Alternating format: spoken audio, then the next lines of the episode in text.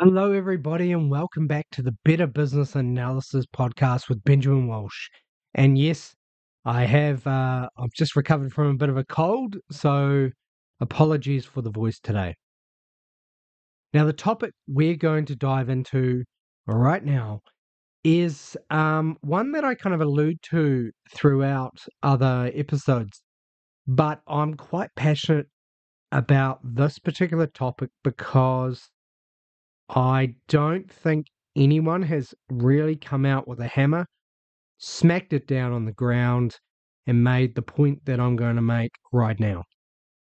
And that is that your business requirements document, uh, sometimes referred to as a BRD, I don't even like to use that term anymore in 2024, but you will be putting together some type of business requirement document um, when I say document, it doesn't have to be a physical document, it could be an online document.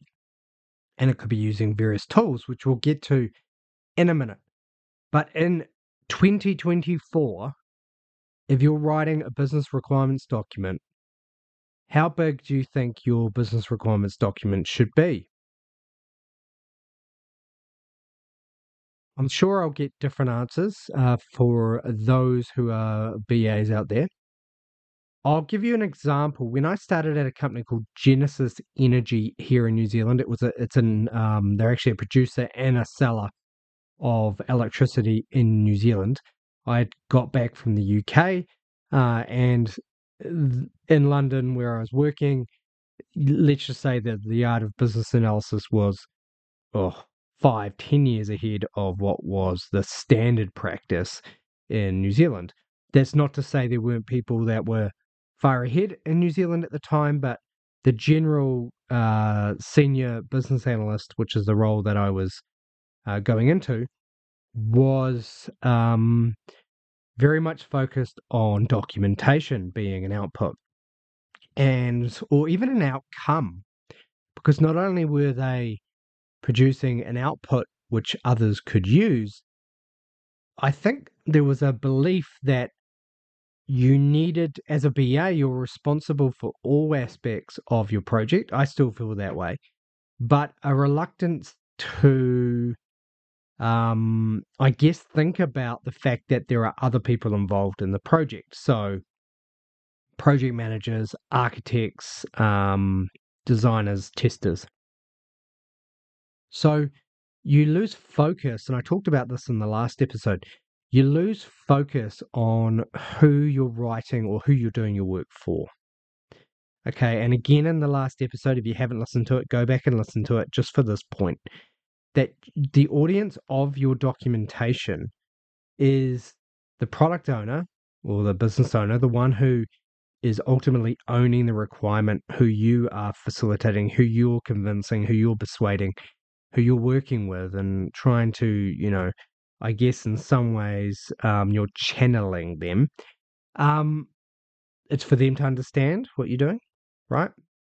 It's for them to maybe take elements of that and produce presentations that might go to upper management or, you know, customers or whoever other stakeholders there are out there. It is also for the tester so they understand the requirements. So, the requirement part of your document, uh, they are stakeholders of that, um, of course. And in an agile environment, and I'm going to talk about agile and waterfall, um, you're, and you know, again, that's a spectrum, you're somewhere in between, or everyone is. Um, you are using that, you know, the development team or the designers, developers are using that to craft solutions, right? Architects um, who I generally work with architects at that kind of level, and they will, you know, take my requirements and then come up with some solutions. Now, what I what we talked about in the last episode was that that's who your audience is. That's who you're writing for. So when I landed at Genesis Energy, uh, working as a, a contractor at the time, there were two other BAs, great BAs, by the way, no disrespect to the way they were working at the time. This was typical, atypical, typical of what everyone was doing in New Zealand, and they were they were known as great workers. They got the job done. and there was a, a, guy there. Uh, let's call him Pete. His name wasn't Pete, and when I first started, I was getting inducted and, and shown like how the BAs work in this uh, organization. Um, I'd had my own toolkit. I talked about it at the interview, and I was very light and lean in terms of lean business analysis. And you'll hear, you'll hear the word lean business analysis. It goes without saying that um, I work in lean. I just don't like to use the term in front of the word business analysis because I just think that all business analysis should be lean now. And it also means other things when you say lean. It, so I'm using the term lean, not meaning necessary Six Sigma. Um, I'm using the word lean to say the the opposite, which is, I guess, fat, right, or big. So, um, and and the purpose of lean, um, when we say that, uh, followed by the word business analysis, we mean we're not doing anything more than we need to do. Okay, and that should always be the mindset. You should never produce waste. So we're bringing you back to my first week at Genesis Energy. I saw what good looked like. Okay, and what good looked like was somewhere between 100 and 150 pages of Word document specification. And for you who are maybe new to IT, you know, um, you know, under 40, that might be absolutely insane. But for someone who um, who has worked in government departments, and this was not a government department, by the way. I think the state may have had some interest in it, but it, it wasn't a government department. There wasn't the legislation or the governance that you would expect that 150 pages may you know, there may be appendices of 150 pages because you have to, you know, sign off certain bits and pieces. They may have been 150 pages because you're trying to package everything to do with the project. And there was an encouragement. It was actually a culture for the BA to repeat what the PID said, the project initiation document, repeat the scope. Uh, and we'll come back to that because I think repeating the scope is fine. But literally copying everything from all documents that ever existed before they existed and and including it in your specification that was that was the culture. So um, it had to capture everything. So having a document that was 100 to 150 pages wasn't necessarily um, didn't seem ridiculous to me.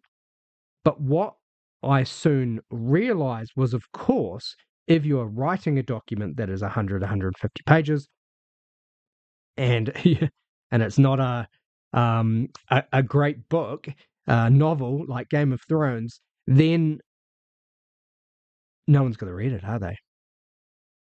And and not only that, if a developer does read that, they'll read it once. And if a tester reads it, they'll read it once. Who who who are you writing the document for? And so we lost we lost the reason for its ex- existence, for the reasons of business analysis. And you might say to me, Ben, okay, okay, I understand what you're saying. What what do you what were you expecting? What what would you expect? Well, I'm going to give you uh, and this is this was actually a few years ago. This is over over 10, 15 years ago. So I'm um so a lot has changed, uh, right? Slowly along that path. So I'm just going to jump all those years of evolution and tell you what I think business requirements document uh, should be in length today. Okay, and and we'll talk about how we got there a little bit, but really. It's it's not that it's not that important. What's important is that you know what is expected in 2024 and what um, kind of size are you aiming for. And I, and and you could say to me, doesn't the size of the business requirements document isn't there a proportion or a you know a calculation which relates to complexity? And I think the answer is yes. I think that the more complex a project is, the more you have to explain, the more words you have to use. And there are other ways of articulating uh, requirements which aren't just words. Uh, and even the format in which we store the information doesn't have to be a Word document. So I'm going to give you a general uh, guidelines here that I, I believe is about right. So if you're doing a very, very simple uh, document, uh, sorry, very, very simple project, a very simple project, small change, uh, which may or may not need a BA, but maybe you're an internal BA and your job is just keep an eye across internal projects. I would say that your business requirements document, and we'll we'll talk about, and I'm not including appendix here, and I'm not necessarily talking about the requirements matrix that goes along with it. Okay, and they are uh, distinct uh, and can be removed and evolve separately to the business requirements document. Um, that main pack for a simple project should be two to four pages. That might surprise you. I'll continue on and then I'll make a statement. For a moderate kind of project, like a um, implementation of off-the-shelf software, your business requirements document without appendix, right, which has got a lot of the working in it, we'll come back to that, should be somewhere between five and eight pages. And for a highly complex project, right, your the efficiency you should still have efficiency. Your document should probably be somewhere between eight and twelve, and maybe more, and maybe more. But you should start at twelve. You need to strive for. Uh, sorry, start at eight. Okay, the eight is is a starting point for a complex project. And so some of you who were surprised by the 150, 100, 150 are now going, whoa, okay, yeah, mine aren't 150, but they're not eight. Okay, they are they're somewhere like 50 or 20 or 40. And so I'm going to define what I think the BRD really is. Okay, and I think it's um it is the basis for what you are doing. It is describing it is pr- you prioritizing the what. It does not have the how in it. Okay, so just be really clear that the first checklist item for you is that your business requirements document does not talk about the how. That goes into the solution design document, right? Or the solutions options analysis and then the specific design over the architect. So make sure when you're thinking about your 50 page document, I'm not including that. If you want to, for whatever reason, I would say it's really bad practice to merge the two. They're distinct, they're like two sides of a coin. Sh- they shouldn't be mixed, maybe two sides of the coin can be mixed, but they are they are literally one is a request, one is a reply. The request the, the business requirements and the reply being the solution. So they should not include the how. That is really, really bad practice. If you're doing that, stop it. Okay? Um, if you want to send them together as two documents, fine. But uh, and you want to send them, you know, in a collective communication, great. They are not the same. If anything, the how document might repeat the requirements matrix to show how it's met, but not the other way around. Okay, so you've got no technical clutter in there. You've got nothing about solutions in there. Your requirements uh, traceability matrix will be handled in a couple of ways. One, it will be in Excel, especially if you're in a high level requirements phase or you know you're not using an agile methodology.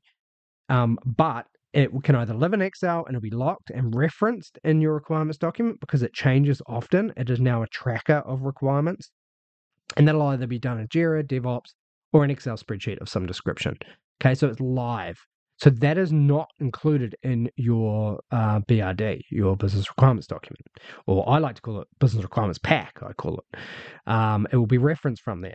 again, you may in the in the appendix, so not part of your um, kind of you know, two to eight page um, pack, you may have the table in there as a starter and say these are the ones that were signed off as an appendix. Here's the live matrix, not counted uh, as an appendice, so you wouldn't include it in presentation.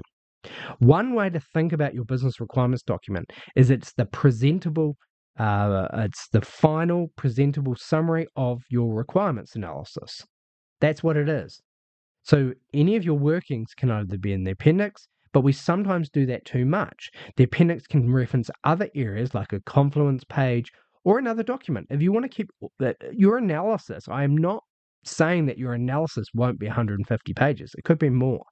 It could reference thousands of documents. It could reference case studies. But all of that is not in your business requirements document. All you need to do is summarize that and, and reference it. Okay. So um, just like you would in, in a research paper. So if you are um, doing uh, an appendix there, I would just list reference sources that you've talked about or discussed, you know, areas I, you know, just link out to those. So they're not included.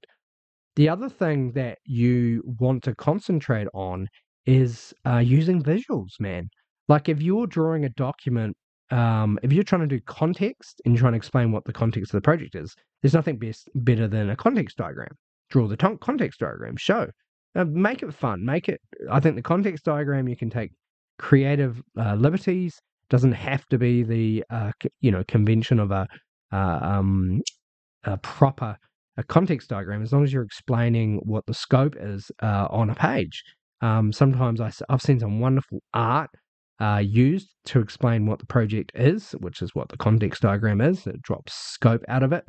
Um, I've seen them. I've seen the fantastic versions of it. I've seen t- uh, two in a document. One which is a more of a conceptual uh, context diagram, and then one which relates to process. I think that's a really good idea if you were going really arty. And then you can go, well, what that means in a process term is we're affecting these areas. And then you drop down into your epics from there. So use visuals as much as possible. Um, and also think about how you what what what it, what is form will the BRD be? Okay, I mean I I have used and and this is uh, again I think this is old school for 2024. And you know we you know I love I love my um indie rock, which is from the early 2000s. So why can't I love my PowerPoint? Uh, it annoys a few of my fellow BAs, but to to be honest, um, I haven't really um, come up with a great way of moving to the next step, which I, I think um, my way, to be honest, has been there are alternatives for it. I'll talk about how I do it and then how um, you might do that uh, in a kind of a more modern way. I use a PowerPoint presentation or a Google Slides, one and the same. Um, I use it uh, and just have sections because I'm usually presenting this to someone. Now, PowerPoint, as we know, should be uh, presentation should be short, only have a few words on a slide. Um, I use it. Um, I am not using it to allow someone to just um, read. I generally present, and I have my notes in the notes section, and then I will try. I probably put too many words on there, but it's actually okay. It's better than reading a Word document. So I'm using PowerPoint here as an alternative for an easy editor, uh, which isn't Word, and I'm trying to summarize at least on one slide, you know, um, what my points are.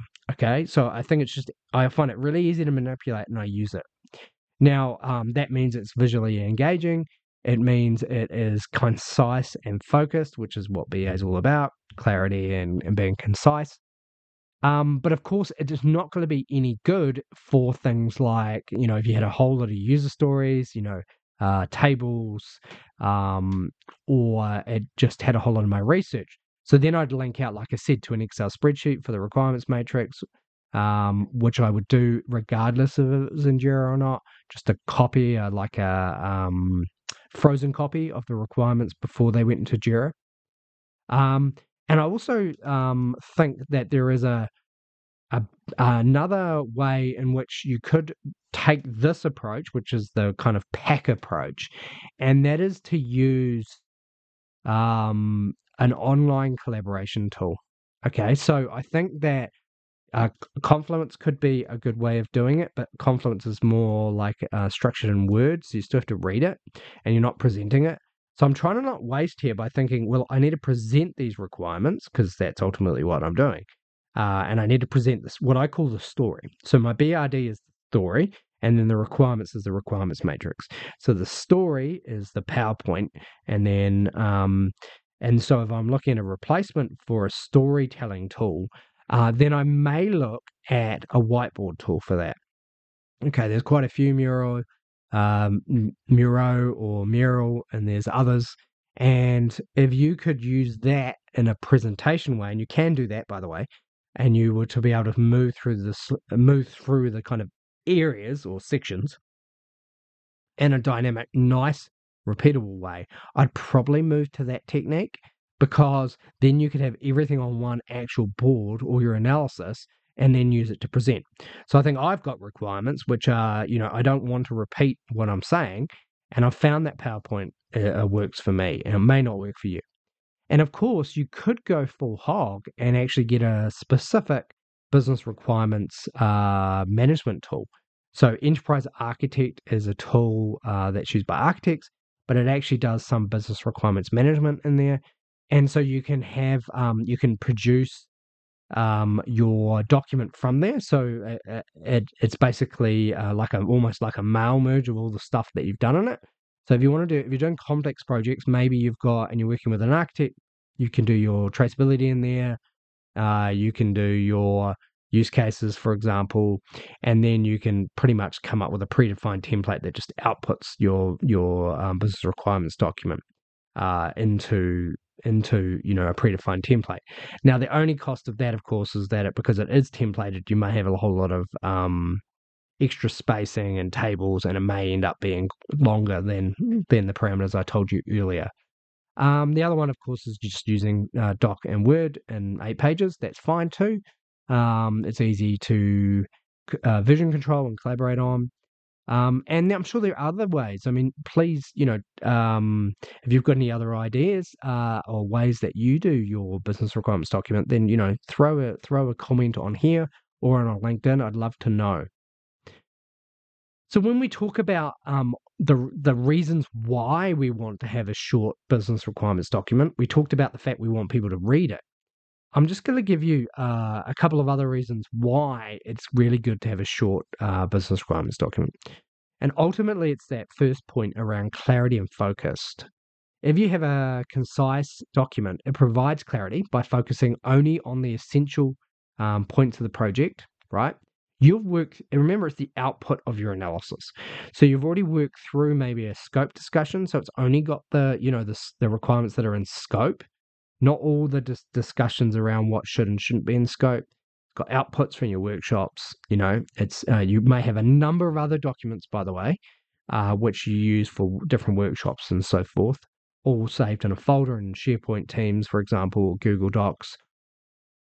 You are avoiding unnecessary details that can cloud understanding and decision making. So, just by the nature of a hundred page document, like a, if you've worked in business cases, this can be the case, you lose the flow. So for me, the mark of knowing whether or not you're hitting the mark is that it flows all the way through. And I always talk about person on the street. So if I can give the, my uh, business requirements pack, not all the analysis, not the requirements themselves, but just the, you know, two to eight page pack, uh, to someone on the street, they could generally understand what you're trying to achieve. So that's the kind of language you want. Right now, I'm working uh, for one of the New Zealand ministries doing some consultancy work. And I know that my work is probably going to be read by the minister. So um, I don't know what the equivalent is. I guess they're ministers. Um, what are they in America? Uh, your House representatives. So, you know, not maybe not the Senate, but the House representatives that you have in America. So I can't remember what they're called. Candidates. Uh, they uh, so they will be reading this document I'm producing or, or a cut down version of it. So what I do is I have my pack, I write it for them, write it with those language that language because I know that my product owner will ultimately be talking to the minister. And then, you know, maybe we just do a version that's more of a Caldell version that takes out any internal language and then we present that. So it's a copy of the pack. And that happens quite often. You'll create numerous copies depending on your audience. Um, so that happens often. Uh, the other benefit of just having a short pack is reduced maintenance, right? Um, if you have a smaller um, business requirements document, it's easy to maintain, update throughout the project lifecycle as things change. Um, we are talking about from initiation down to probably your delivery uh, studying on delivery, but you can just change that pack as things go through. When I'm doing strategic and enterprise analysis, as I were, am in the case of the example I was talking about before, which is proposing something, uh, a change, quite a big change in education. Um, having a small pack that I can just change and update on the fly uh, with with colleagues, you know, give them a Teams call, edit, present, change, uh, add some colors, put in some smart art, you know, move it ahead. Uh, you know, I, I, like to call it the. We'll come back to the Wiggles approach uh, at the end. Of you may not know who the Wiggles are, but I'll give you an example of uh, who that might be in the UK and the US. Uh, the Wiggles approach is always a good approach. Um, a shorter document is meaning that, like we said, that your stakeholders um, will read and understand it. Okay, it doesn't matter what their technical background is, um, both an architect can understand it and also your product owner. Uh, so you end up having improved stakeholder engagement as a result. The other thing is about having a small uh, document is, and people forget about this, is you're more likely to have it reviewed and approved quicker. Right? Sometimes people think, well, I need to justify this, so I'm just going to put a whole lot of there, just brain dump it. It doesn't actually improve how fast you're going to get it done. There's, the more words you write, and this is the same with a contract or the same with a um, you know sales document or a business case, is the more words you put in, the more chance of review or criticism or or um, clarity you have to provide. You have to add more words you add, the more words you have to add to clarify the words that you said. So it's it's you know it's it's you can get exponential um, kind of um, bad return on investment by just writing too many words. So make sure that you don't do that. And then you have, um, if it's short and sweet, then people can always come back with questions. So what I do is I'll send a document out. Maybe I don't know. I, I will read things, so I will literally mark things as as the color red, and I'll say not sure about that, not sure. Eighty percent, I send it out, get feedback that I know, and the reason why 80 you want to send it out when you're 80% done. See, done as in it reads nicely, but you may not have all the information, and that's pretty normal. BAs should live in that point, get comfortable with the 80%. That also will stop you writing 100 page specs to get to perfection.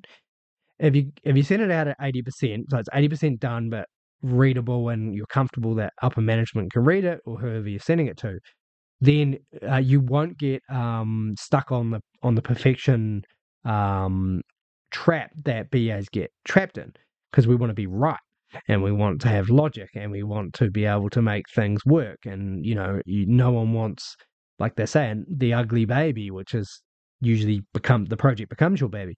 So you, if you send it out at 80%, say like and tell yourself, well, it's not perfect, you'll be more open to feedback. If you send out a perfect presentation or a 150 page spec and people criticize it, it can it can deflate your morale, and you know you it might take you a year to update. If you've got a seven eight page spec and you're sending it out and people comment on it or make changes, they'll give you more feedback. By the way, more valid feedback. They'll ask questions. You can answer it and answer, change some slides or put it, the answers in the appendix or um, rip something out or even add a new slide if you need to.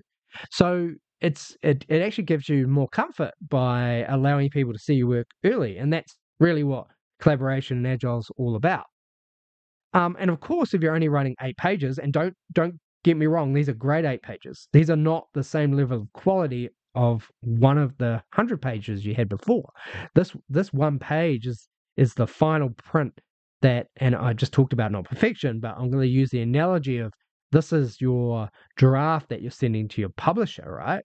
This is the book. That these are the right words that make sense in the story. Okay, these are not your draft notes. So, um, by looking at it that way, everything you've got in there matters. You don't put anything that's unnecessary in there. If it's unnecessary, put it in the appendix. Okay, pull it out uh, well, th- this kind of doesn't work anymore. It's a good reference. We've got a better way of explaining what we're trying to talk about with this table and this side note and this diagram and this reference. Let's take the other slide out that's still good. Still feels like it's got some communication value. Move it to the appendix and mark it as old. Okay, so that's what I do all the time. And we, even though you are, like I said, uh, perfecting each slide, you will still take less time than you would writing a 100 page or 100 page specification. Because you know you want that to have the right spelling and grammar and and like i said it's going to go through a review cycle and changes are going to be hard. So you're actually reducing cost by doing this. A smaller brd translate to less time spent on writing reviewing maintaining the document and leading to it leads to cost saving in the overall project time now, that might not mean that your BA time is any less, but the time you spend on that can be reinvested in actually doing a great job working with stakeholders, doing more workshops. You know, you've always got a limited time on a project, and writing a document in a dark room is not the best use of your time week on week. The other thing is it increases agility. So short focused documents are better suited for agile methodologies because actually you're using an agile tool generally. So no one, people are only going to read that document once. They were doing that with the big document, but they sometimes only do that with the small document too. Trust me. Um, but it allows uh, for easy adaptation, and changing requirements, product uh, project priorities if you have a smaller document that is open to collaboration. Uh, we talked about this before, but I'm going to say it again. Your document is focusing on the what over the how, and I would say there's a why statement at the front. What's in it for me? Why are you doing the project? Why have you produced this document? What's the purpose of the document? Is always a good statement. If you've already got an exec summary uh, that your project managers uh, put together or sent out, or you you have got your own version in your document, um, then you just focus on the what. So it's basically what's the functional or non-functional requirements we're talking about, talking about, not the solution. Um, if we move on, we've got uh, three more um, things you get benefit from, and these are a top 10 really. Um, number eight is that having a small business requirements document promotes prioritization. Limited space, okay, encourages prioritization of critical requirements and what you could do is say, well, you know, if I need to, um, it's this is really when you get to a, another level of maturity. But if you're saying to your project manager, if we can articulate this project in these eight pages, this is too complex. So this is where you feed back and say we need to prioritize because we've got too much to explain here. So we need to break this project down or into phases because this this is um, already a lot um, so that means what you've already perfected the explaining of you know a decent amount of requirements in eight pages. Somewhere between, I'm thinking, you know, a medium-sized project might be 120 requirements or something. So you know, you shouldn't need much more than eight pages to explain uh, the story behind that. Uh, and then nine is around the fact it's a living document, so it allows you to you treat it as one, uh, you update it, you refine, you present to management, you foster, you know, fosters communication and alignment and change. And there's been a few times where I've just completely started again on a document, and that's okay. But usually they evolve. Usually they evolve. And when I said before around the fact that a business requirements document doesn't talk about the solution, that does not mean that you don't collaborate with the solution team. So I've put together this document I said uh, before for a ministry, and I'm collaborating with the architect. I'm saying this is what I think our options are at a at, not from his not from a technical solution point of view, but in terms of scope. Um, I'm going to present these scope options, and we want um, them to be an informed decision about what that might mean in terms of the size of the project. So this is really pre-project work. And I worked with the architect, and they're like, well, I can feed into two of those options because they're really technically driven. And the last one, I agree, and I can give you some estimated costs. So that is not the actual um, technical solution where we're discussing in the document. But what I can do is have a little cost table there and go, well, this gives you an order of magnitude. And instead of you know that being another document or a, uh, it makes sense to append that to a table where I've got, okay, well, these are the three different scopes we can have. This is the kind of value. These are the kind of uh, size of project or processes that would be included. And here's a bit of a cost estimate. So that's fine. That's nothing wrong with that. Uh, and, you know, even referencing at a, a, very high level architecture in the appendix, fine. Uh, when I talk about solutions, I'm really talking about the solutions to each individual requirement at that stage. Uh, and number 10 is that your business requirements document, it's acting as a, as a strong foundation for potentially uh, further uh, documentation down the road. And one of that will be related specifically to the requirements themselves. So if you have a user story that's that's very technically um, complicated, uh, maybe it has a whole lot of business rules. That particular requirement may need its sub its own kind of reference document, and that may have technical uh, documentation in it. Like I don't know, um, the various. Uh, it's usually related to the solution, but I'm trying to think of one that isn't particularly related to how a solution might be done. But say your job as a BA is to write some pseudocode, for example, for, or some pseudo logic, which it sometimes is, for how a screen might work. So you've got a screen, you've got the pictures, and then maybe there's you want to explain, like, if they choose uh, this drop down box, then these options should appear, and so forth. You would chuck that ideally in the user story uh, description field. But if you got to a point where it's quite big, then you might have a, a document, uh, just a Word document, which outlines that business rule that relates to that business requirement, and that's okay. I'm not I'm not saying that that um, that is requirement documentation, if you like, but it's related to the individual requirement. So don't have that in your BRD, your overall BRD, or at least in the appendix if you are going to do that. So I think I've explained to you. Um, I guess I've given, I've just summarized uh, ten good reasons for a short uh, business requirements document and why your business documents sh- uh, requirements document should be short and sweet and to the point. Okay, so I hope you got value value out of that episode, and I'll see you next time. The Better Business Analysis Institute presents the Better Business Analysis podcast with Benjamin Walsh